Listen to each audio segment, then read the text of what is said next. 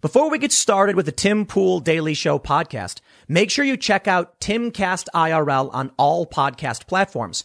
It's a show where I bring on guests from across the political spectrum and various fields to discuss cultural and political issues and the breaking news of the day.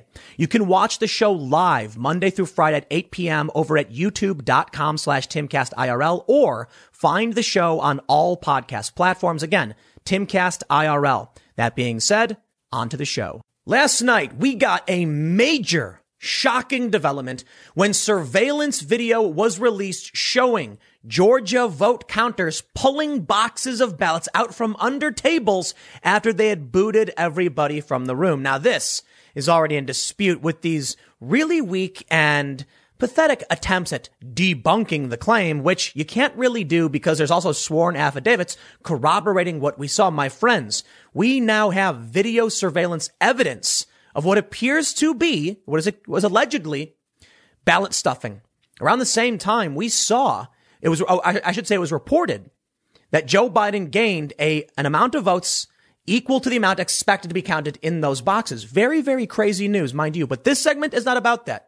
I did talk about that earlier today, but there is still more major breaking news. The Pennsylvania GOP has called on Governor Tom Wolf to, Tom Wolf to call a special session disputing the 2020 election results because there are widespread, there's widespread irregularity, many unanswered questions, but more importantly, a whistleblower has come forward, a truck driver claiming that they drove a truck full of ballots in October raising a ton of questions about why this was done, who ordered it, and who is this whistleblower? He certainly needs to testify. This is clearly calling Pennsylvania in dispute. Now, it is unlikely the governor will actually convene the session. And a lot of the Democrats are saying it's too late. It's been certified and December 8th is the safe harbor. You have not enough time to do anything. But wait, there's more. The Supreme Court has docketed the challenge to Act 77 brought forth by Mike Kelly, Sean Parnell, and many other Republicans. This is the suit arguing that mail-in voting in Pennsylvania is unconstitutional. It has been docketed by the Supreme Court, meaning it wasn't dismissed outright. And Justice Alito has called on the Supreme Court to issue, to, to give their uh, answer on this, to make a statement on it by December 9th. Now, of course, many on the left are saying it's too late. That, that if it happens by the 9th, then it's done. The safe harbor provision in the Constitution says by December 8th, you got to resolve your conflicts. Okay. Sounds like the conflict, conflict won't be resolved if the Supreme Court of the United States is waiting to give their opinion or, or decide whether they'll accept or dismiss this case. Sounds like Pennsylvania still, there's still a possibility this flips to Trump. But more importantly, the way I see all of this, you got to understand, it's not so much about this hard, rigid letter of the law issue. It's that the election is being disputed in many different ways. The reason I bring up Georgia, even though we're going to be talking for the most part about Pennsylvania, is that we now have two states, maybe more, where it doesn't even matter if it comes to December 14th and the elector, the, the, the electoral college votes for Biden. On January 6th, when we have a joint session of Congress, anybody can raise objection and we might get a wave of objection from federal level Republicans saying no, especially those who represent Pennsylvania, saying we dispute this. We do not believe this is correct. And these votes should not be counted. I have no idea where we go from there, but my friends, let me give you this major breaking news from CBS Pittsburgh. Now, before we get started, make sure y'all check out youtube.com slash timcastirl. It's another one of my channels. It's different from this one. Subscribe to it. We do a Monday through Friday live podcast with a bunch of different guests from across the political spectrum. Of course, the staunch lefties tend, tend to get a little bit more thumbs down than anybody else for a variety of reasons. Mostly it seems like personality issues, I guess. But we have conversations around political issues, topical events. So again, youtube.com slash timcastirl, subscribe. But don't forget, on this channel, hit the like button, subscribe, notification bell. Let's read the news from CBS Pittsburgh. Pennsylvania Republicans want Governor Tom Wolf to call a special session on the 2020 election. They say the term for the Pennsylvania legislature end, Pennsylvania legislature ended on Monday, but Pennsylvania Republicans want to go back to the Capitol before year's end. 32 Republican lawmakers are calling on Governor Tom Wolf to call a special session on the 2020 election. The group of Republicans calling for the special session are largely made up of the same lawmakers that have been disputing the results of the election. They are calling for a referendum to have Congress pick Pennsylvania's electors. However, it is unlikely that Governor Wolf will honor their request. But I believe this will uh, potentially break the safe harbor pr- provision. If there is a dispute and the governor has not taken actions to resolve this, then y'all can your electors are going to get uh, uh, objected to. It's going to get spicy, but I got the list. Check this out from Daryl Metcalfe, serving PA's 12th legislative district. Press release. Lawmakers call on Wolf to convene PA General Assembly for special session on election oversight and integrity. They, they go on to mention Article 4, Section 12 of the Constitution of Pennsylvania provides that the governor may on extraordinary occasions convene the General Assembly. Additionally, Article 2, Section 4 of the Constitution provides that a special session may be called by the governor whenever, in his opinion, public interest requires. Now, we previously heard from about 26 members of the PA House that they intended to call this election in dispute, essentially nullifying any electoral votes from the state. If Joe Biden loses Pennsylvania and two other states, he does not get to 270. He does not win. Ladies and gentlemen, it's never going to end, is it? May, if, I, I think the only time this really we can say for sure is over is when on January 20th, Joe Biden puts his hand on that Bible and becomes the president. But maybe something else happens. I got no idea. That's the real hard deadline. To be honest, I think January 6th is where things will ultimately get spicy. People have said it's got to be done by December 8th, safe harbor. Not necessarily true. Okay, well, counting the votes on the 14th or casting their votes on the 14th, we've said that too. January 6th, when Congress counts the votes and they could object and it could go into pure chaos. But check this out. Why is it that they want to convene this special session? Session. It is not just because they are angry Trump lost and they want him to win, though I think any reasonable human would conclude that's probably a large motivating factor. They're Republicans, they want to win the fight, and they'll find a reason to do it. But the truth is, there are many irregularities, and more importantly, a whistleblower has come forward straight up saying they were driving pallets of ballots, pallets of ballots between, I think, uh, uh, uh, two different cities. And this needs to be investigated. But they gave us a list. I don't know if I can, this is a big, it's 15 points, they say. Logs indicating when Dropbox ballots were collected and delivered, the log of persons who made these deliveries and who had access to the Dropbox keys and when the access was obtained. Okay, well, let, there, there's a following questions, they say. Uh, let me let me read the previous sentence to make sure I can understand how they're framing this. They say there are numerous unanswered questions regarding the election that require a sitting General Assembly to examine, examine and fulfill our duty to conduct oversight. A General Assembly in session is necessary to seek answers to these questions to help restore our citizens' faith in the electoral process. Interim State Government Committee Chair Seth Grove sent a list of such questions to Secretary Boockvar. In addition to his requests, we request the following information and answers to the following questions. So that was the first one. They want to know, they want the logs indicating when Dropbox ballots were collected and delivered, the log of persons who made these deliveries and who had access to the keys when it was obtained. Two, when local officials created a two person uh, per key system with ballot drop boxes. Three, the logs indicating when ballots were collected and delivered from temporary satellite offices. Four, the list of all private persons deputized to collect ballots through the mobile pickup efforts. So I'm not going to read through all these. These are just the demands they have for, for, you know, um, what they want to have happened. And it's, it's rooted in just impropriety or allegations of it. But they add, in addition, yesterday, a Pennsylvania whistleblower revealed new information. A truck driver working for a subcontractor of the U.S. the United States Postal Service revealed that he transported well over 100,000 completed absentee ballots from Bethpage, New York to Harrisburg, PA. There is no logical explanation for this to happen. We call on you to exercise the authority granted to you in our Pennsylvania Constitution to call the General Assembly immediately in a session so that we can provide the election oversight the public deserves. I do not believe that the governor will actually do it. I don't. But let me read for you the Constitution. It says December 8th, the safe harbor deadline. This is from congress.gov.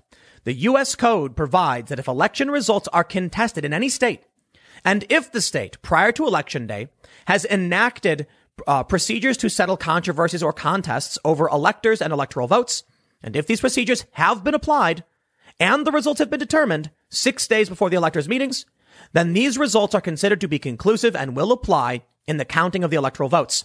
This date, known as the safe harbor deadline, falls on December 8th in 2020, which the contest was decided, uh, uh, the, the governor of any state where, where there was a contest and in which the contest was decided according to established state procedures is required to send a certificate describing the form and manner by which the determination was made to the archivist as soon as, uh, as soon as practicable. You see what I see here? I'm not a lawyer and maybe I'm wrong about this. So by all means, if you are, comment below, let me know what I'm missing. But they basically say if there are controversies and you have enacted procedures to settle them and it has been determined, then they'll count your votes. There are controversies. There are contests. There are challenges. They are active. There are lawsuits. They are saying, no, you have not done anything to rectify this. So why would you get your state to actually have its votes counted? It sounds to me like they're straight up. What we're seeing right now is, nah, there's going to be a dispute. Your votes won't count. It's happened before and it's happened recently. Check this out.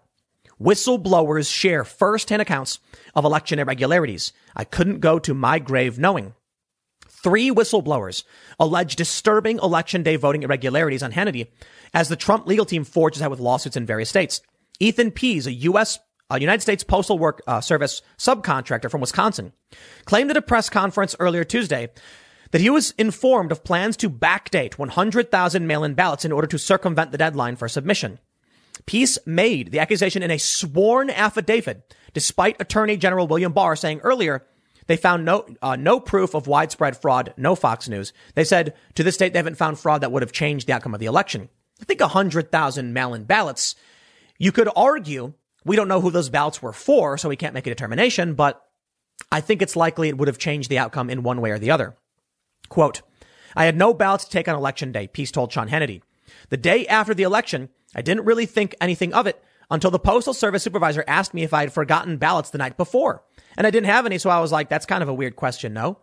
Pease said he was told that 100,000 ballots were supposedly missing in the state of Wisconsin, and an order came down to look for them in the Wisconsin Illinois USPS chapter.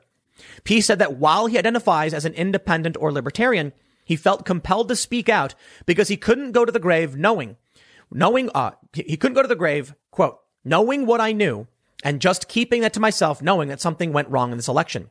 Jesse Morgan, who also works as a USPS subcontractor truck driver, claimed to have driven nearly 300,000 completed mail-in ballots across state lines. Quote, I can tell you, I took 24 pallets, Morgan told Hannity. This happened on October 21st, and I picked them up in Bethpage, New York, and drove them to Harrisburg, Pennsylvania, and from Harrisburg, I drove them, drove them to Lancaster, dropped the trailer in Lancaster, dropped my truck off and went home. Say what? From New York to Pennsylvania? Yo, we got a serious dispute here. How in good faith could this state be processed? I do not believe so. But I tell you, there's a, a good reason it won't matter. Like I said, may, uh, the, the governor's not going to convene, convene this session. He's going to go to the, to the federal government and say, we've resolved all disputes. Those were not brought up in session. We have no reason to bring them, bring them up. The whistleblowers are meaningless. People can say whatever they want. No formal contest, no formal complaint. And maybe they'll say yes.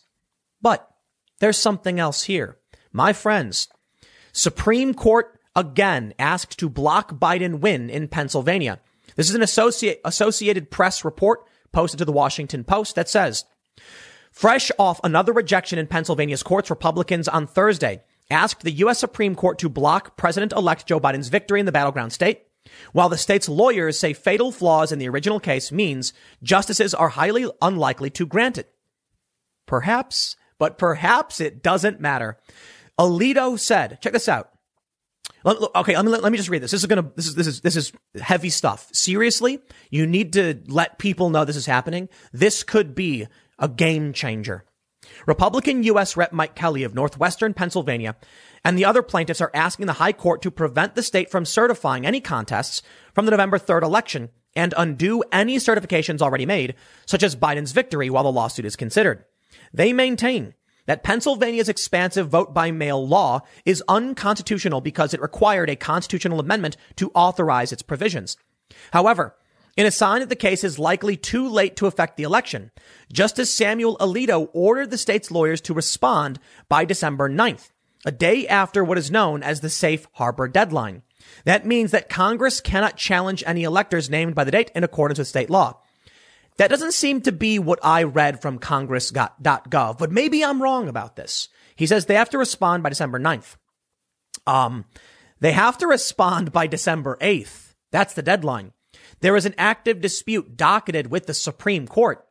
If there's nothing done to resolve this, I don't understand how that is good for the Democrats. They need to actually respond as soon as possible to get this resolved as soon as possible. But I tell you this, in this lawsuit, a judge, a lower court judge in Pennsylvania already ruled they will likely win on the merits. So he wants the state lawyers to respond.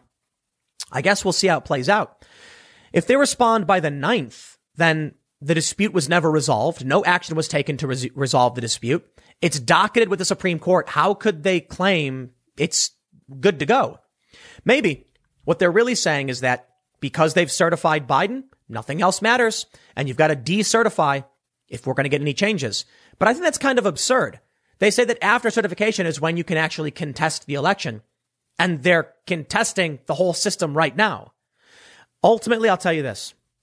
People think it is a rigid computer code style world we live in where they look at the law and go, it says we got to do it by the 8th. No. Supreme Court is the law of the land. And they might say, due to extraordinary circumstances, we are, you know, overriding this. It's all about people. If the Supreme Court says it, what are you going to do? They could just say, in this circumstance, there was an active contest. Our opinion is such, and so be it. And on January 6th, people can raise objections. They go on to say that Biden beat Trump by 80,000 votes, blah, blah, blah. The Supreme Court threw out the case Saturday, but on narrow, uh, and this is from me, this on narrow grounds. They said that it was too late. Kelly's lawyers sought an injunction Tuesday in the Supreme Court, then withdrew it while they asked the state's high court to halt any certification until the U.S. Supreme Court acts. The state's justices refused Thursday, and Kelly's lawyers promptly refiled the case to the U.S. Supreme Court. In the state's courts, justices cited the law's 180 day time limit on filing legal challenges to its provisions, as well as the staggering demand that an entire election be overturned retroactively. Nah, that's BS. Mike Kelly won. If they overturn the election, which is not what he's asking for, he would risk losing a race he won. You see how that works? In reality, having uh, me having talked to, uh, I reached out. Is a lot of the left try, they, they, try to play games. They say that I don't do journalism. No, no, no, no. I reached out for comment to act to to uh, uh, individuals involved in this. I, uh, let me put it this way. I spoke with an individual involved in this. I had Sean Parnell, one of the plaintiffs, on my show talking about this, and I reached out for comment. They are not actively trying to overturn the results of this election. They're trying to get a ruling and stop anything from moving forward. Now, you could argue that would undermine the election. It would prevent it from being, you know, transmitted or certified. But if the Supreme Court ruled on this on its merits immediately, giving a victory to the Republicans and offering the relief of in the future, we will have a constitutional amendment to approve Act 77, mail-in voting, then it would be done. But they did not do that. So this is big.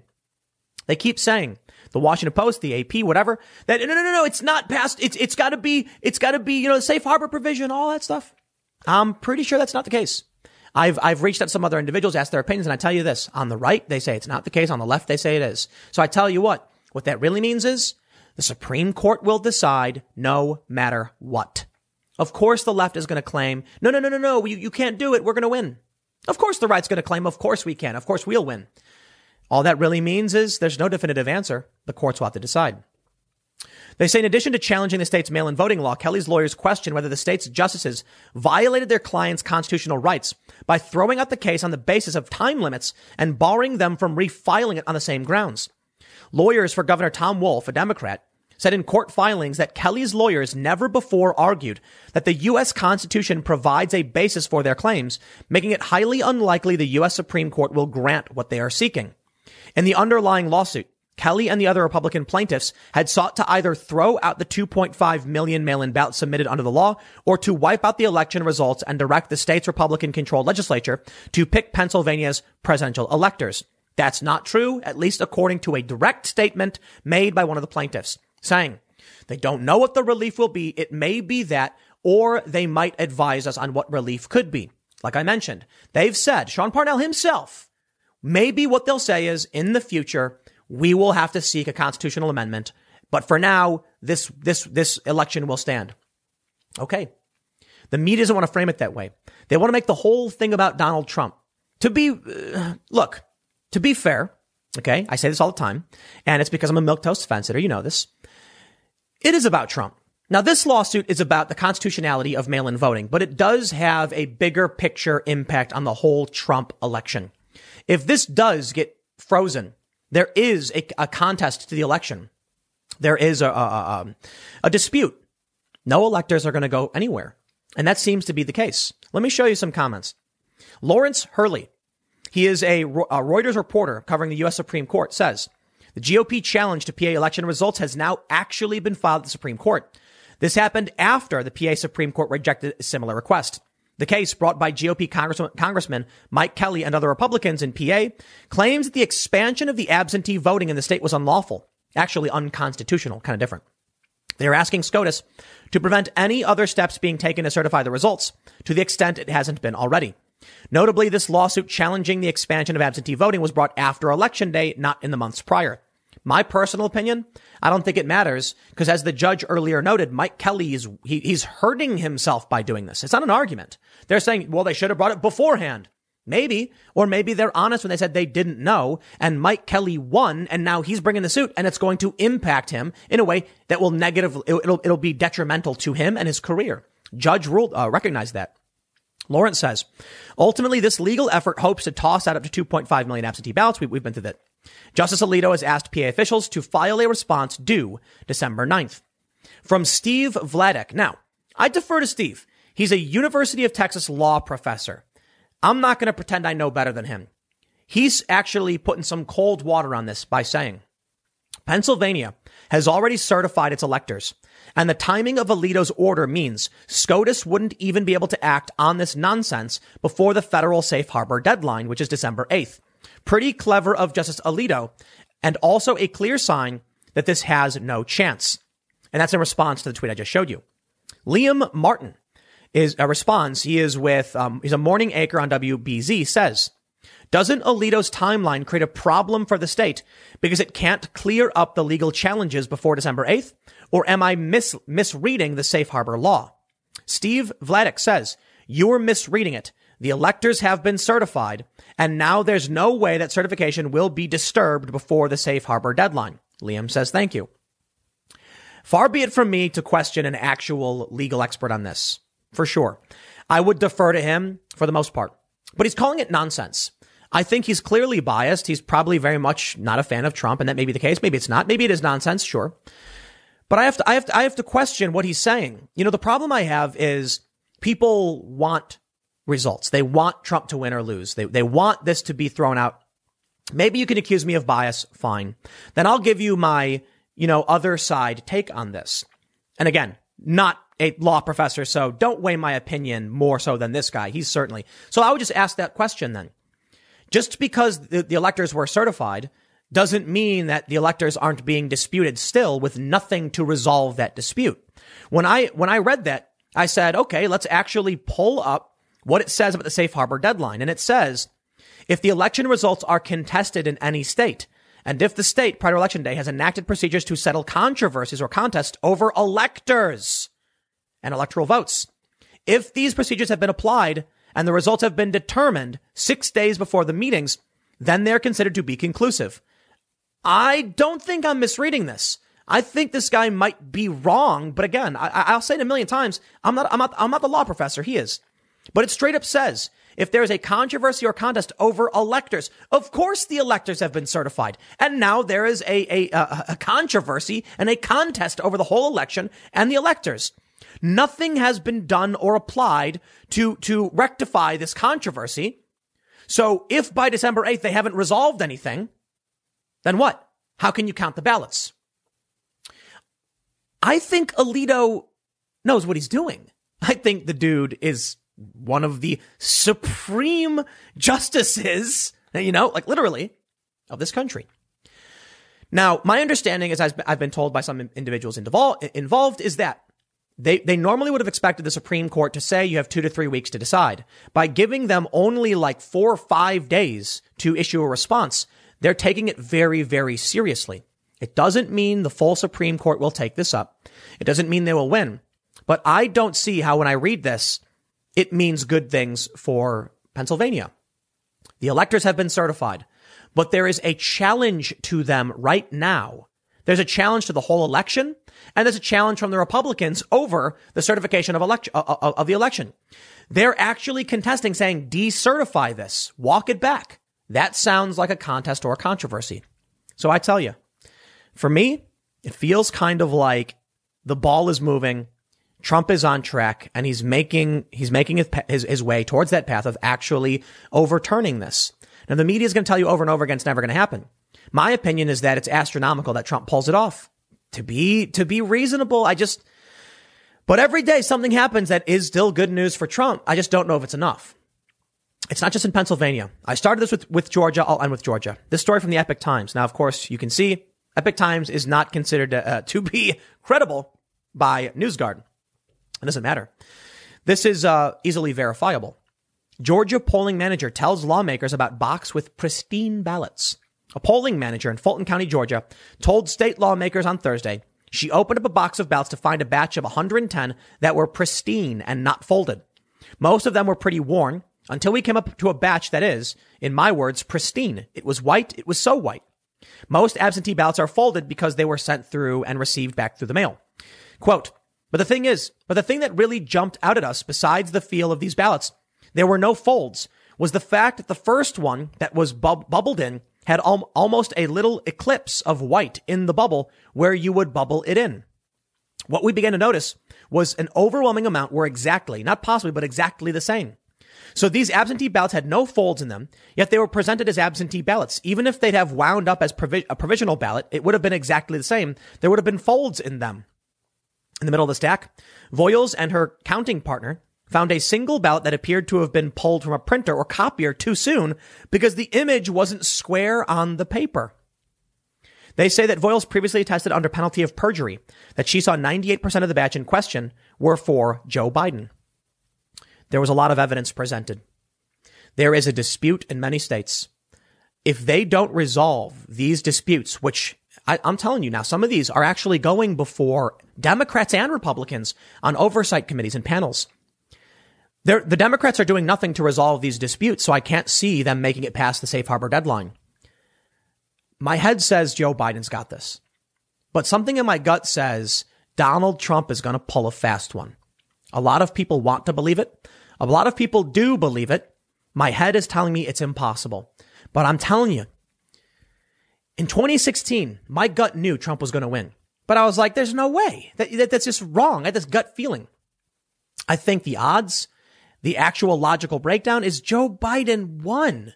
You can call, you call it the fraud. You can bring it all up, but it's not about just the, the election. It's about Trump versus the establishment and Joe Biden's, he's won.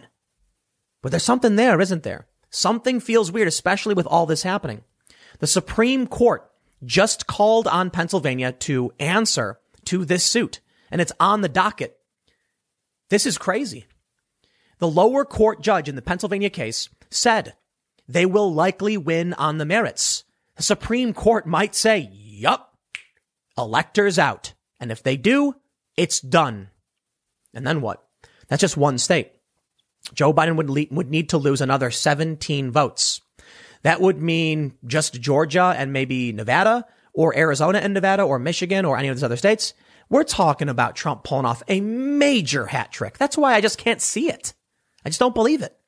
But my gut says don't count Trump out. Don't. We'll see though. Trump did say, this is recorded. He said, we're trying really hard to get another four years, but if not, I'll see you in 2024. So it seems like Trump isn't even sure. We'll see how it plays out. I'll leave it there. The next segment will be tonight live. Oh, no, no, no. Actually, check out youtube.com slash timcastirl. We'll have segments up at 6, 6.15 and 6.30. And then we'll be live tonight with Luke Rudkowski of We Are Change at 8 p.m. youtube.com slash timcastirl, where we're going to go over the latest breaking news of the day. So I, I hope to see you there hanging out and, uh, Also, don't forget, check out all of these shows, the Tim Pool Daily Show and Timcast IRL on iTunes, Spotify, etc. Thanks for hanging out, and I will see you all then. Bombshell testimony coming out of Georgia, which could change the game for at least this one state. And there's a ton of other news coming out of other states. The legal battle for Donald Trump is far from over. From CBS, lawmakers hear bombshell allegations of Georgia election fraud. The image you see, President, President Donald Trump's attorney alleged votes in Georgia were counted without supervision. That's an understatement. In the video presented that CBS is covering, there is a black table for some reason in position. And once everybody leaves in the surveillance footage, they pull out a box of votes and begin counting. Now, the allegation is that the people working here told all the observers, we're not counting anymore. You guys need to leave. People left. They then pull out ballots from under a table and begin counting. There are attempts to debunk this, but I don't think the attempts to debunk it actually do any debunking. One of the statements that these fact checking organizations got claiming how this is fake news doesn't even reflect what's on the video. Like some guy said, Oh, no, no, no. They, that was next to the table and, and they had put ballots in it and then put it next to the table. And it's like, there's, there's a video. We all watched it. They pull a box out from under a table after everyone leaves and start counting. Why aren't there observers there? Well, they don't legally have to be observers there. So you mean that Donald Trump, the Republicans who have been screaming about fraud, couldn't get a single Republican to be like, I'll, I'll stay and watch? No, it sounds like Occam's razor would suggest they told the observers to leave, as the Trump campaign alleged, and then started counting ballots they pulled out from under table. What's your explanation for this? We got to break this down. My friends, there's a bunch of news coming out of PA. Uh, uh Alito has, has issued a, a, statement calling for a decision on this, this, this case that could declare votes in Pennsylvania con- unconstitutional. I, I, I got to break this down. So we'll, we'll get to that one later, maybe at 1 p.m. This story, this is one of the biggest stories of the year. I'm sorry, it is. CBS reports Thursday, a Georgia Senate Judiciary Subcommittee heard a new jaw-dropping allega- uh, heard new jaw-dropping allegations of alleged election fraud in the state from several people, including Trump's attorney Rudy Giuliani. The supposed videotape evidence alleges proof of ballots being counted without oversight. A subcommittee comprised of both Republicans and Democrats held a hearing at the state capitol for perhaps the biggest bombshell presented to lawmakers from inside State Farm Arena. For the first time, the president's legal team, led by Giuliani, presented surveillance video from the state's largest voting center. The video allegedly shows people taking out at least four boxes of ballots from underneath a table and then counting them after hours with no election supervisors present. Sorry, you ain't getting past this one. I don't know what we do from here. Four boxes. How many votes is that? I believe they're actually saying boxes contain thousands of ballots, and this is way more than enough to overcome Joe Biden's lead in the state. Well, I gotta be, I'll, I'll wait for it. We'll read the story and see what they say. Quote, the same person that stayed behind, the person that cleared the place out under the pretense that we are going to stop counting, is the person who put the table there at 822 in the morning. I saw four suitcases come out from underneath the table, attorney Jackie Pick said. So we can see here in the video, it's this, this black table right here. People leave. Let's read on. It is believed that each box, box consisted of about 6,000 ballots. If accurate, that would amount to about 24,000 potential votes. However, at least one state lawmaker questioned the validity of the video. Quote, the question is, since this has been debunked repeatedly, what evidence can you give to us that counters what our, uh, what our election officials have presented with only an hour ago? The lawmaker said, wait, what? Attorney Pick said, you just saw it. Your officials need to watch the video. Giuliani and his team also introduced witnesses to verify additional fraud. Each witness claimed to have signed sworn affidavits. Let's play a game. Who do you trust? Random lawmakers who didn't watch the videos and issued these bl- blanket statements that are meaningless. People who've signed statements under penalty of perjury where they could go to prison. There is a video of them pulling the ballots out from under a table. What is this? It's been debunked repeatedly. Uh, sorry, no, uh, that's hard evidence. This is the most substantive and significant evidence we've seen yet. But let me move on to a more in-depth view. This is from uh, American Greatness. Again, I could pull up a bunch of these right-wing sources that are not certified by mainstream media's favorite NewsGuard. Now, people say, "Why do you why do you always bring up NewsGuard, Tim?" Because if a Microsoft-funded uh, left biased mainstream media source says this uh, source is good. Try and debunk it now when I've got legitimate certified sources. I use CBS. Don't play games. American Greatness says video from election night in Georgia shows suitcases of ballots being pulled out from under a table after poll watchers were sent home. Now, these aren't suitcases. That's, that, that's incorrect. You can clearly see that they're standard black ballot boxes of some sort. They were, however, pulled out from under a table. They say the blockbuster surveillance video was presented during a hearing before the Georgia State Senate Committee, where Rudy Giuliani, Pr- President Donald Trump's personal lawyer, presented his case to Georgia lawmakers. Jackie Pick, an attorney assisting Trump's legal team, said the highly suspicious activity took place at State Farm Arena, where absentee ballots and military ballots were tabulated. Quote, we have the tape from the first thing in the morning all the way to the close of the polls, she said, adding that two Republicans, two Republican field organizers had been sent here to observe. At no time were they permitted to observe in any meaningful way. Pick explained that the GOP observers were roped off all day with the media. According to their affidavits, a poll worker, a woman with blonde braids, announced at about 10 p.m. that they were done for the night and everyone needed to leave. The GOP observers said in their affidavits that they were told counting would resume at 8:30 in the morning. Multiple sworn statements corroborated by video evidence of the person talking or telling them something and then the people leaving.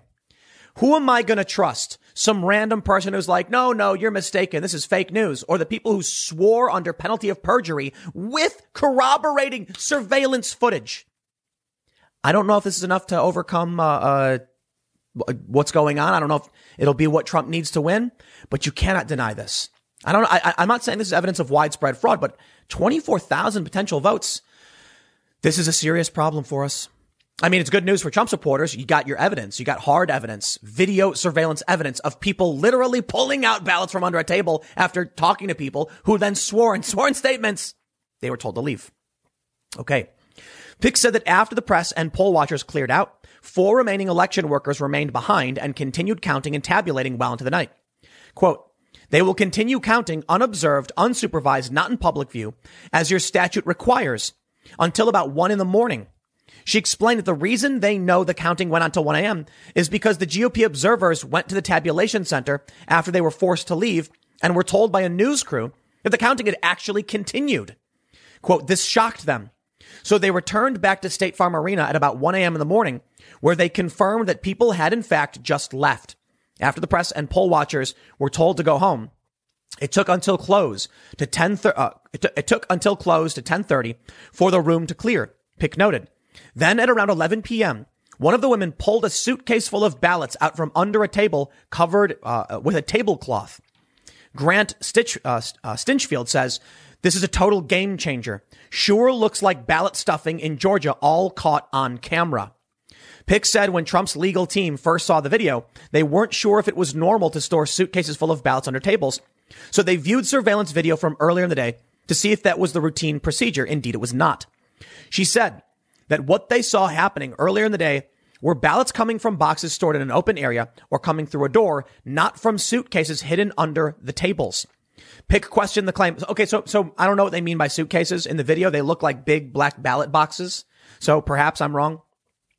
Pick question the chain of custody of the hidden ballots. Where did they come from? Who put them there? When did they put them there? She said the surveillance video shows that about 822 that morning, the woman with blonde braids had put the table with the hidden ballots in place. She pointed out that the culprit was the same operative who had kicked everyone out at 10 p.m. Quote, so the same person who stayed behind, the same person who cleared the place out under the pretense that we're going to stop counting is the person who put the table there, Pick declared. She told the lawmakers that she saw four suitcases full of ballots in, uh, in all pulled out from under the table. What are these ballots doing there separated from all the other ballots? She, Pick asked. And why are they only bringing them out when the place is cleared out with no witnesses? Pick noted the machines can tabulate about 3,000 votes per hour, and there were multiple machines in the room. And they were there for two hours, you do the math. How many ballots went through those machines when there, uh, when there was no one there to supervise, to be present, consistent with your statute and your rules. She estimated that the number could easily be beyond the margin of victory in Georgia. When Team Trump posted the surveillance video onto Twitter, the platform slapped a warning label on the tweet saying this claim about election fraud is disputed, even though it was a breaking story and no one had yet had time to dispute it. Let me just stop for a second. Okay, listen. There, there are already attempts by the left to try and debunk this. They're saying it's not true. Okay, the story is not true. They've done nothing to debunk this other than just say they did. And that's a common thing we see in the media. They get a quote from one official saying, nope, that's not true. And they say, debunked. Sorry. Got to ask. Eh, eh, they have surveillance footage. They say that going back throughout the day, they're counting ballots like normal. Then they only pull this one out after everyone leaves. That alone to me is a massive red flag. But then you add in two sworn affidavits, maybe more from the GOP observers saying they were told to leave. And then you have the, the surveillance footage of the person telling them to leave and then pulling the ballots out. It makes no sense. I can only say that to me, this is overwhelming evidence of legit, serious voter fraud. Is it definitive proof? No, but this is well beyond anything we have seen in terms of hard evidence. Witness testimony only goes so far. Sworn affidavits are good, but imperfect. Some people just misunderstand. They get things wrong, but it is evidence. Now we have this. We have video footage showing it happening. What do we need now? I guess we need some kind of legit and hard investigation, but I'll tell you this. This might be enough to throw Georgia into dispute. The left keeps putting up these, these excuses and these reasons why it doesn't matter. Certification's already happened. It's done. It's done. No, it isn't. It is not done. On January 6th, votes can be disputed by Republicans. There, that, man, there's just too much to go through here, but I gotta, I gotta follow through on this story because with Pennsylvania, they're calling on the Supreme Court. Uh, Alito has already answered and they're saying, no, no, no, you can't do this. They might overturn Pennsylvania. I'm going to cover that in the next segment because we got to go through this. I got so much to go through here. This is huge news, by the way. Okay. Let me, let me say this. This is the story that you need to absolutely share. If you want to support my channel, sharing this video really does help, but let people see this. And I'm going to show you the fact check. I'm going to show you and I'm going to dispute it. Lead story says fact check. Video from Georgia does not show suitcases filled with ballots suspiciously pulled from under a table. Poll watchers were not told to leave. This is insane.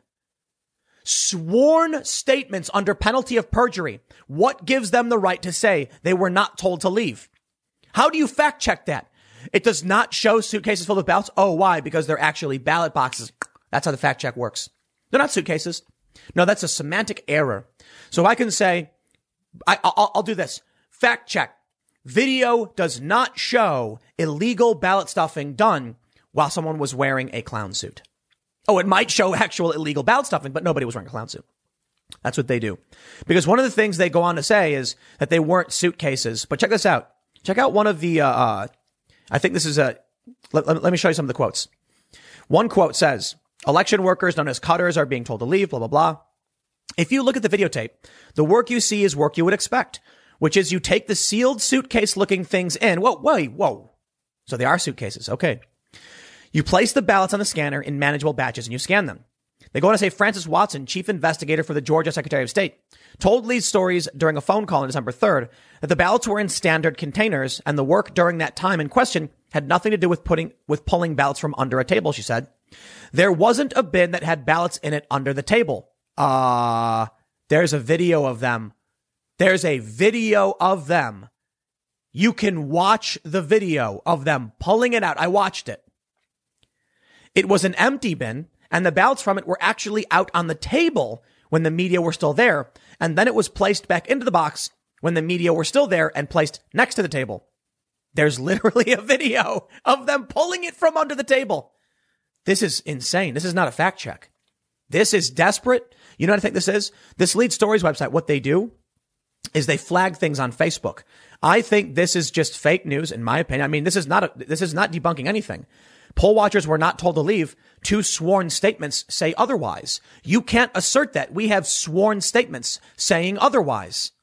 How is this? This is this is nuts. Let me read a little bit more of this. They say nobody gave them any advice on what they should. Uh, nobody told them to stay. Nobody told them to leave. Nobody gave them any advice on what they should do, and it was still open for them to, or the public to come back in and view at whatever time they wanted to, so long as they were still working. Sworn affidavits, a video corroborating the sworn affidavits. A video showing a woman pulling the box from under a table. I believe four boxes. And this website saying, nope, didn't happen. You know why? Because this is going to pop up false on Facebook when people see it. And then you'll get this garbage website. I'll tell you this, lead stories, they get certified by NewsGuard. And this is why I say if NewsGuard's got a certified, you know, source saying it, then, then you know it's true, right? The reason why I say that is lead stories did a fake fact check on a tweet of mine. What they do is they took a tweet of mine that was 100% factually accurate and my opinion. And then they, they, someone posted on Facebook. They said it was false. But when you actually click the link, it corroborated and proved everything I said, but added fake context to my tweet in an effort to debunk. That's what, that, that's, that's the point I often say how they do these fake fact checks, right? So let's say you say something like, uh, my dog did a backflip and there's a video of a dog doing a backflip. If they want to put a false label on it, they won't say, did, you know, John's dog do a backflip? They'll say, did, did John, did John's dog do a backflip on Sunday afternoon? False. And they'll give you this big, long-winded, here are the claims. It's not true. It's not true at all. And at the very bottom, it says he did do the backflip, but not on Sunday. By adding that one little tidbit, they try and use it as a way to debunk the entire thing. That's what they're doing. We got a quote from someone, therefore it's fake news. No. They say, in addition, she explained the only ballots that were scanned after the media and other observers had left were those that had already been opened in front of these observers. So what's the video we watch? What are they pulling from under our table? Why did these people say that they were told to leave? And I'll tell you this. Why do we have this story?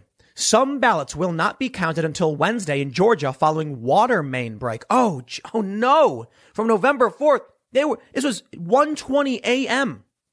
CBS reports. They had to stop counting because of a water main break. Oh, geez. Oh no. Oh, wait. Oh, wait, wait. Hold on. What's this? From news.com.au. Slow leak. Text messages cast doubt on Georgia officials burst, burst pipe excuse for pause in counting. An unprecedented decision on election night caused outrage, and now texts have blown apart the official story, raising more questions. From November 13th. Oh my. It wasn't a water main break. They told everyone to leave and they stopped counting, supposedly, because of a slow leak on a toilet, which people questioned because you can just turn the knob on the base of the toilet and shut the water off. What is this? This is not fake news. These are from official, well-known news outlets. I pulled up news.com.au. There's a bunch of other outlets that say similar things. No, they're going to tell you that it's fake news. They're going to tell you not, not to look behind the curtain. But it seems like we actually have legit evidence. My friends, we have a major update here. Check this out. Governor, uh, Georgia Governor Kemp is calling on Secretary of State Raffensperger to call for a signature audit of votes.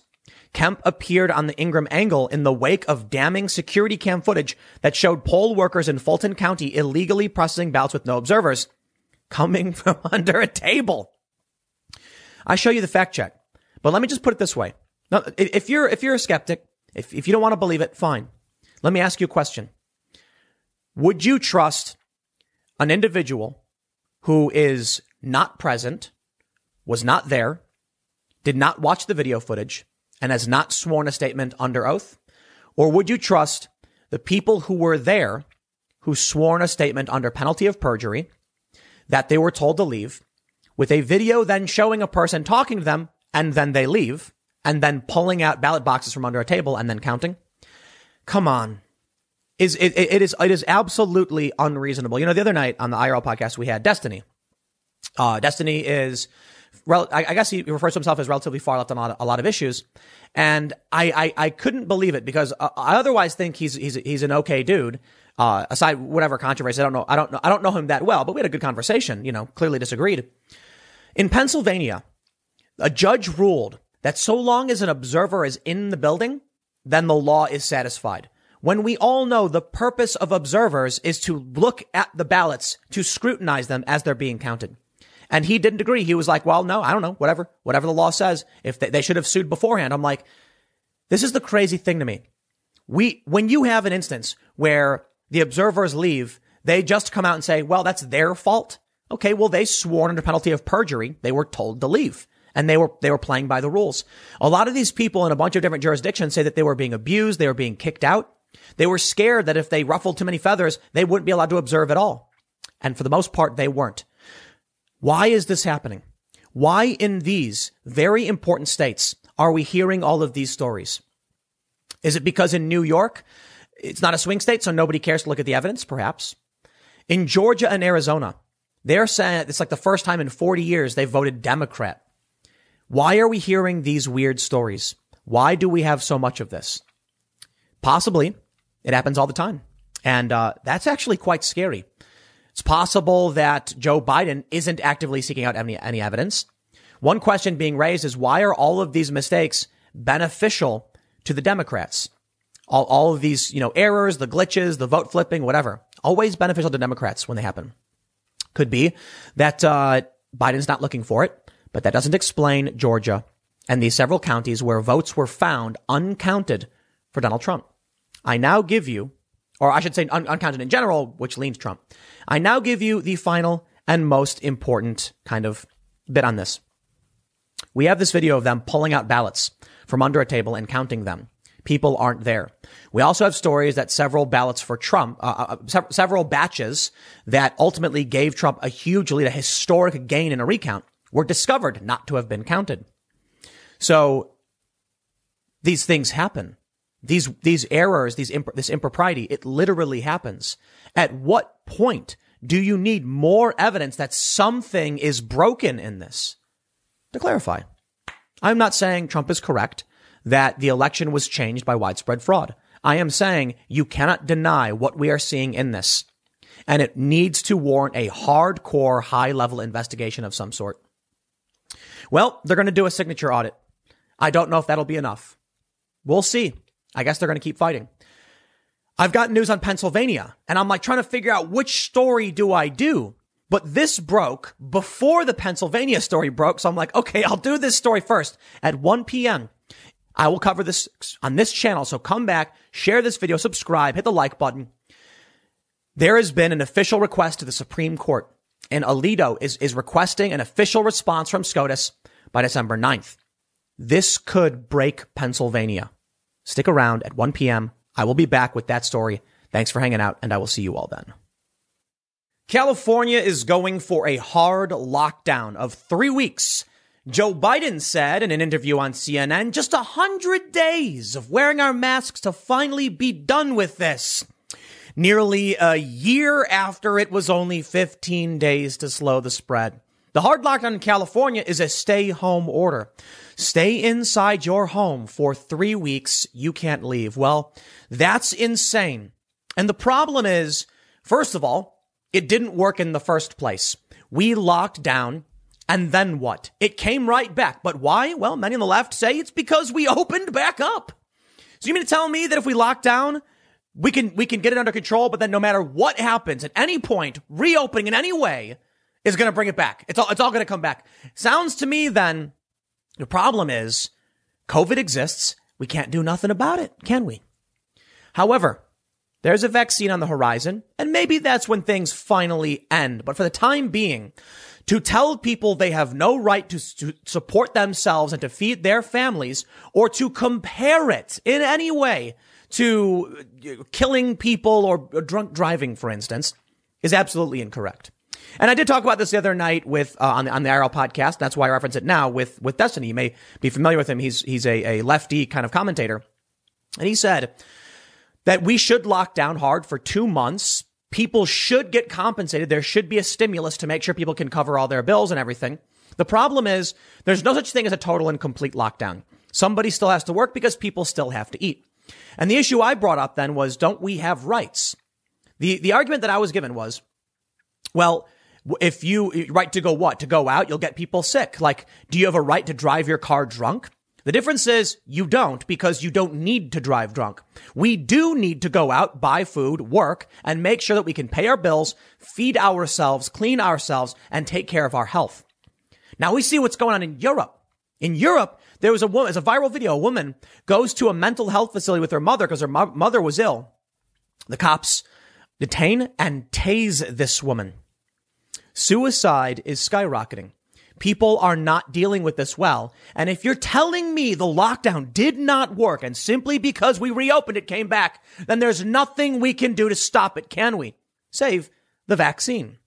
So perhaps we should have had some kind of measured protect the vulnerable plan allow people to live and work and not just destroy everything and cross our fingers a vaccine would happen. But you do have Donald Trump to thank for that. Operation Warp Speed.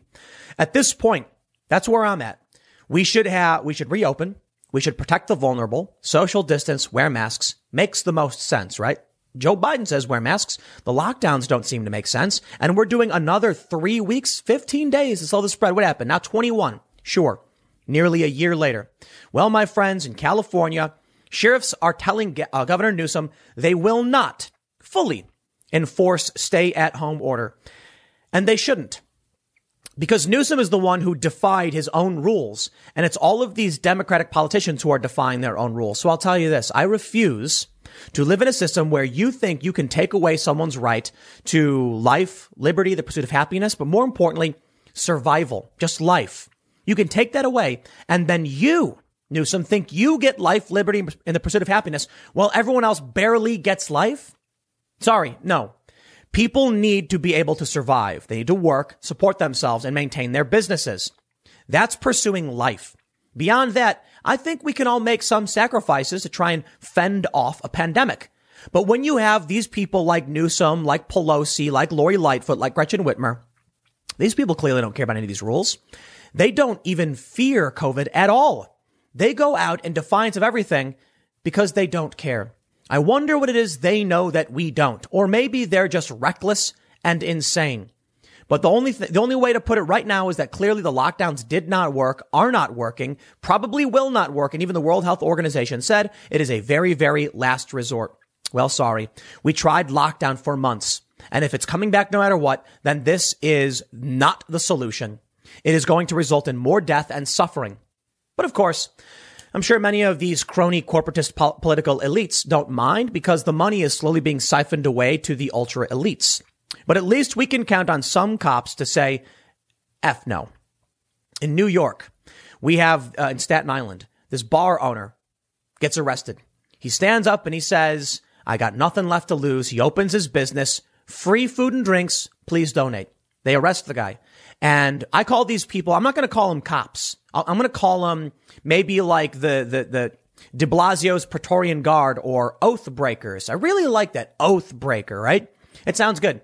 The police officers in Staten Island who are barring this restaurant, this, I'm sorry, this bar from allowing people inside are oath breakers. These are people of no moral standing, no ethics, and they are corrupt as corrupt can be. So my understanding is that the NYPD swears an oath to the Constitution, and the Constitution says we have a right to peaceably assemble. Could you imagine 17, you know, 1774 or whatever when we're doing these constitutional conventions and stuff? Then there's like a decree from, from the king. There, there's a pandemic. No one can gather. No more, you know, go home, everybody. And they were like, okay, no. They, like, they were meeting in secret and it was from the, from the crown's perspective, seditious treasonous against the crown. Today, people want to peaceably assemble, as is their constitutional right. Well, New York City has a large swath of oath breakers who are willing to take any and all cash they can. Ooh, if it means they can ruin your life. He's going to swear. These are truly some of the most despicable people on the planet. People of no conscience, of no morals, no ethics, no integrity. Oath breakers. But what do we have here with these, with these California sheriffs? My friend, these people are oath keepers, not the oath keepers in the sense of like the actual militia group, though that's a reference to their oath to the Constitution. I'm saying that these sheriffs who are saying, we're not going to enforce a stay at home order. It's in violation of the Constitution. I'm sorry. I understand all of these lefties are saying these right wing morons think they have a right to go die. They do. Quite literally, the, the saying is, well, in New Hampshire, live free or die. And uh, I believe it was in Virginia in the uh, late 1700s. Give me liberty or give me death. Do you understand what that means in this country? It means that people would prefer to choose for themselves or be dead. That's crazy. That's bold. Man, That's what this country was founded upon. But now in these big cities, we have the sentiment of give me security and tell me what to do. I don't know. That's basically what they're saying. Newsweek reports a number of sheriff offices in Southern California have warned Governor Gavin Newsom they will not be strictly enforcing the new stay at home order, which is expected to be imposed across the state. The new strict order will see the closure of non-essential businesses such as hair salons, movie theaters, and other indoor recreational facilities. Restaurants will only be able to serve takeout, with outdoor dining also banned, and retail operating at 20% capacity. Newsom said that the stay-at-home order is needed as the state of California is currently at the tipping point in its fight against the virus. You want to know why I think Newsom is lying? Because he went out and partied like twice, I think it was. He clearly doesn't think it's that bad, and he's not scared of it. He's probably lying. I think people take it seriously. I get it. You know, they warned us earlier in the year that we were going to have on and off lockdowns. Clearly that doesn't work. I don't know what the solution is, but that doesn't work because the economic lockdowns are also bad for people. Suicides, my friends. Tragedy. 11 year old boy takes his own life during Zoom class. Why? They say it's, it's, it's really simple, actually.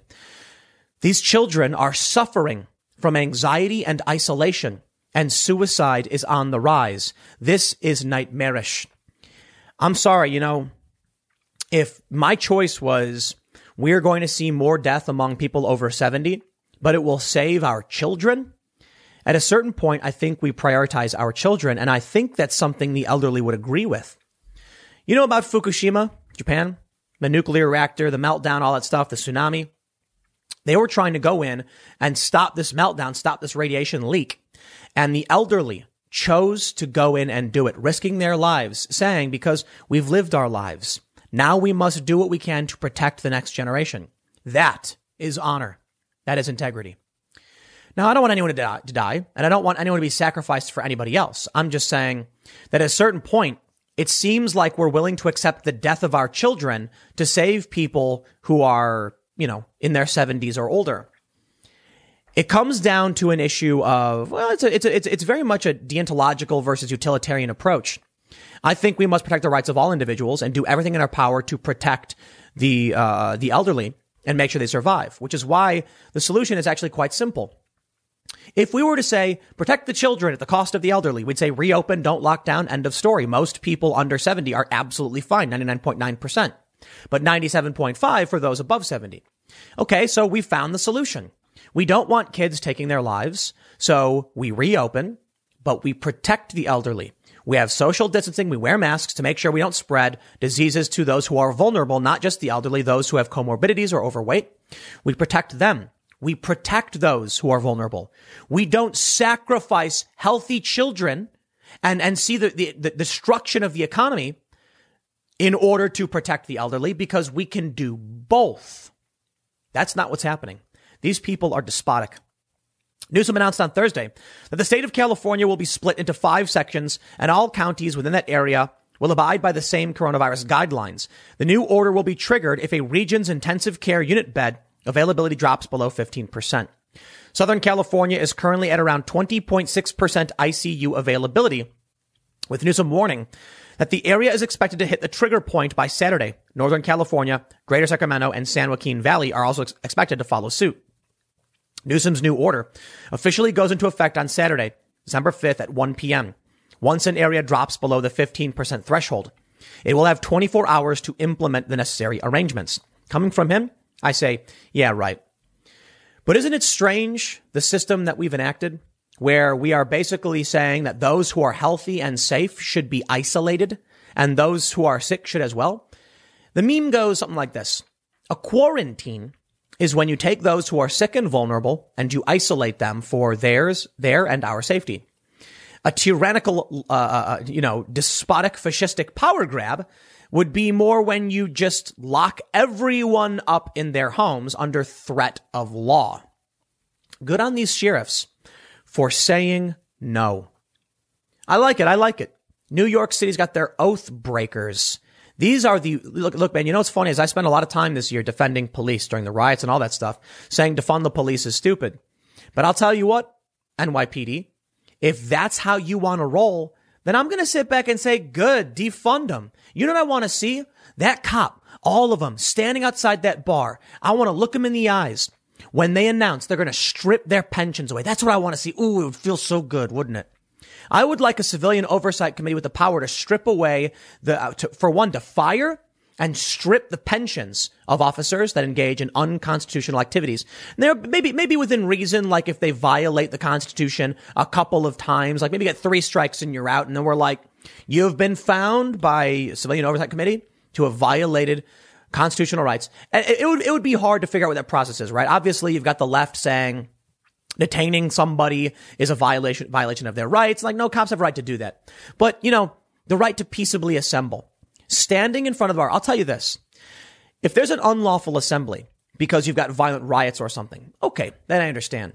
But an edict passed, uh, uh, declared by the governor with, without the legislature, without approval, and you come out and say, I'm gonna go follow whatever order he gives me, then uh, I would love to see that officer crying his eyes out as they say, all your hard work, all the money you've saved or earned is gone. You are fired and you will never be allowed to be back on the force in the state. I would like to see some hard accountability for those that violate the Constitution. Oh, oh, oh, oh, don't, don't, don't, don't, don't, don't interrupt me yet, left. That absolutely includes killing innocent people. 100%. I think the issue when it comes to Black Lives Matter and talking about police and defund the police is that they often assume that legitimate, justified uses of force are violations of civil liberties and civil rights and things like that. No, that's a challenge why I think I'm in favor. I would say I'm in favor of reform. I'll tell you this. If a cop walks up to a guy who's filming and we've got all these videos and he attacks the guy, well, that's strike one, buddy. That's strike one. I'm not going to defend police officers who do that. I will, however, defend a cop who's stopping someone in their vehicle and they say, buddy, can you keep your hands on the wheel for me? And the guy says no. And they're like, put, put your hands where I can see them. And the guy leans down to grab something. The cop backs up. The guy gets out of his car and then there's a shot. I would say in that instance, like that specific example, maybe the man was unarmed. Maybe he wasn't reaching for something. We don't know. But that's a tough situation to be in. And I recognize that. We've seen situations like this. I, I, look at the story of that, that man. I believe his name was Philando Castile. I was, I was furious about this.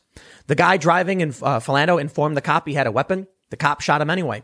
That is not defensible, in my opinion, but very, very different from what we're seeing in, say, Staten Island. And therein lies the serious conundrum. No one should be blindly supporting cops. No one. We should support the institutions. We should call for reform and accountability. And we should recognize on the left, they're like, well, this, this cop, the guy was running at him screaming and the cop shot him. Yeah. cop was being threatened. Someone doesn't show their hands and a cop freaks out. I don't think that's criminal. I think that cop should probably lose access to their firearm or something like that. I tweeted about this before and I got everyone, all the, these conservatives got so mad at me saying I was so dumb.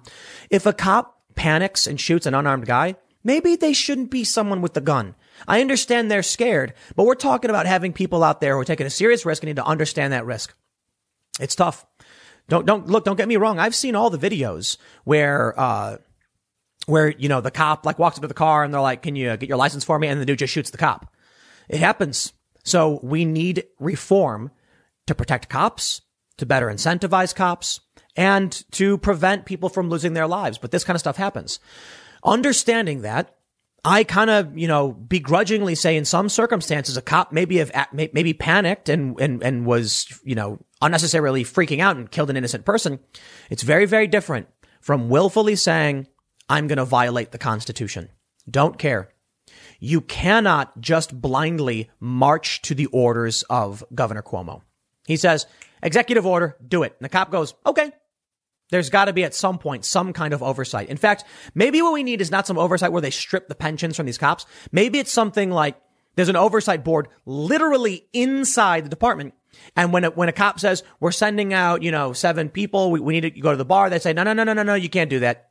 And then they actually make it an argument. You can't do it. You can't go and shut these people down. Can't do it. I'm not going to pretend all the answers. And maybe that's just an emotional reaction. that That's not really going to solve anything. I, I recognize that. But I tell you, man, Nothing boils my blood more, first and foremost, than scared, you know, cops killing innocent people. And I'm talking about non-justified use of force. I'm talking about a cop. I'm, I'm, I'm talking about you know, uh, innocent people dying makes me angry. Sometimes I can recognize justified use of force. Or I, I should say when it's justified use of force, I can recognize it. Sometimes I'll still argue because I probably have a higher threshold than say like the, the, the, the, you know, investigatory boards might have. When I watch these videos of, there's, there's one video where a guy was filming cops and the cop walks across the street, walks up to him and smacks the phone out of his hand and arrests him. Tons of videos like that. That boils my blood. You know what boils my blood? Violating our constitutional rights. And I'll tell you what, that absolutely includes the Second Amendment, the First Amendment, the Fourth, the Fifth, all of that stuff. So when I see these cops enforcing these lunatics, let me show you something. ABC finally reports on Democrats violating their own COVID rules, but won't call them Democrats. Uh huh. Newsom. The, the nerve of this man, the nerve of Cuomo, uh, uh, Chris Cuomo on CNN to pretend to be quarantined. These are sick, sociopathic individuals, and they are only able to commit these crimes like de Blasio stealing taxpayer dollars to, to graffiti the streets with a political campaign slogan because they have oath breakers guarding them. Villains. That's who these people are. I don't fly the uh, uh, Blue Lives Matter flag. I don't fly the Black Lives Matter flag. I respect police overwhelmingly because I've been in many circumstances. I'll tell you this. I've been in more circumstances with bad cops than good cops. But first of all, well, what we have problems with policing for sure. Quota systems, all this dumb stuff, whether it's like legal or they actually have it on paper. The idea that people are generating revenue by, uh, ticketing people. We got, we got to have hard reform. We do. I know people who live in like fairly well off suburbs who are constantly complaining about all the, the thing that like there's no crime in their area. I have a friend who lives in a very, very small, sleepy suburb and they say that the sheriff's department just tickets people because they're making money. I'm like, I hear you, dude. I hear you. Well, here's the problem. My friend, you live in a Democrat controlled area. Okay. And maybe that's the real issue in the, in the, in the areas that lean more Republican. Maybe you have more integrity. You have people who I guess, care about the community, have empathy, respect loyalty and authority in the right way. In these blue areas, you have people say, I don't know you. I don't care about you. Give me my paycheck and you can F off. You know, growing up in Chicago, that's how the cops were. They don't know me. They didn't care about me. And they said, tell it to a judge. And when I was like, dude, I got, I told you the story the other day. I got pulled over. It was a BS pullover. They, they accused me of speeding when I was not speeding. And that got my license suspended. And the cop said, tell it to a judge. I can't afford to tell it to a judge. So I totally get, you know, I did a documentary on Ferguson. I understand the anger from many people who are not well off, who can't afford to deal with these fights and, and end up getting abused by bad cops. I've been saved by a cop, a couple cops one time. And I recognize just because they're a bad experience in big cities doesn't mean the institution of policing is wrong. It means we need hard reforms and defunding ain't it. Pulling the rug out from under departments ain't it. What needs to happen is a better culture built around upholding the Constitution, respecting the community, and understanding. Sometimes you take big risks. I don't like what we're seeing with all this lockdown stuff. And I, I expect it's only going to get worse. I'm not going to stand for it. And I got no problem ragging on cops all day and night who violate the Constitution. I'm going to say it again. Oath breakers. The lockdown's a bad move. I made my point. I think it's only going to escalate. But I'll leave it there. Y'all, uh, I, I'm sure there's a lot of people who probably don't want to criticize the cops or whatever, but you know, I got to be honest. I'm not, I'm not here to just play defense for tribes, for Blue Lives Matter, for anything like that. And I think if you're a Trump supporter and you're a constitutionalist, you better come out and criticize the oath breakers when they violate the rights of these small business owners. There is nothing more fundamental to life, liberty, and the pursuit of happiness than running your business to feed your family. And the only reason these people are having their rights violated is because of oath breakers. Like the regulars of the British Empire who said, we don't care about your rights. We care about our cash from the crown. These people care not for what it means to be an American. I'll leave it there. I said I was going to do a segment on the PA uh, constitutional suits going to SCOTUS, but got some updates. So we're going to push that to, to 4 p.m. over at youtube.com slash timcast. It is a different channel. So right now, do this. Hit the like button, subscribe, notification bell. Go to the address bar, type in youtube.com slash timcast and press enter. Boom. There you go. New channel. I'll see y'all there at 4 p.m. Thanks for hanging out.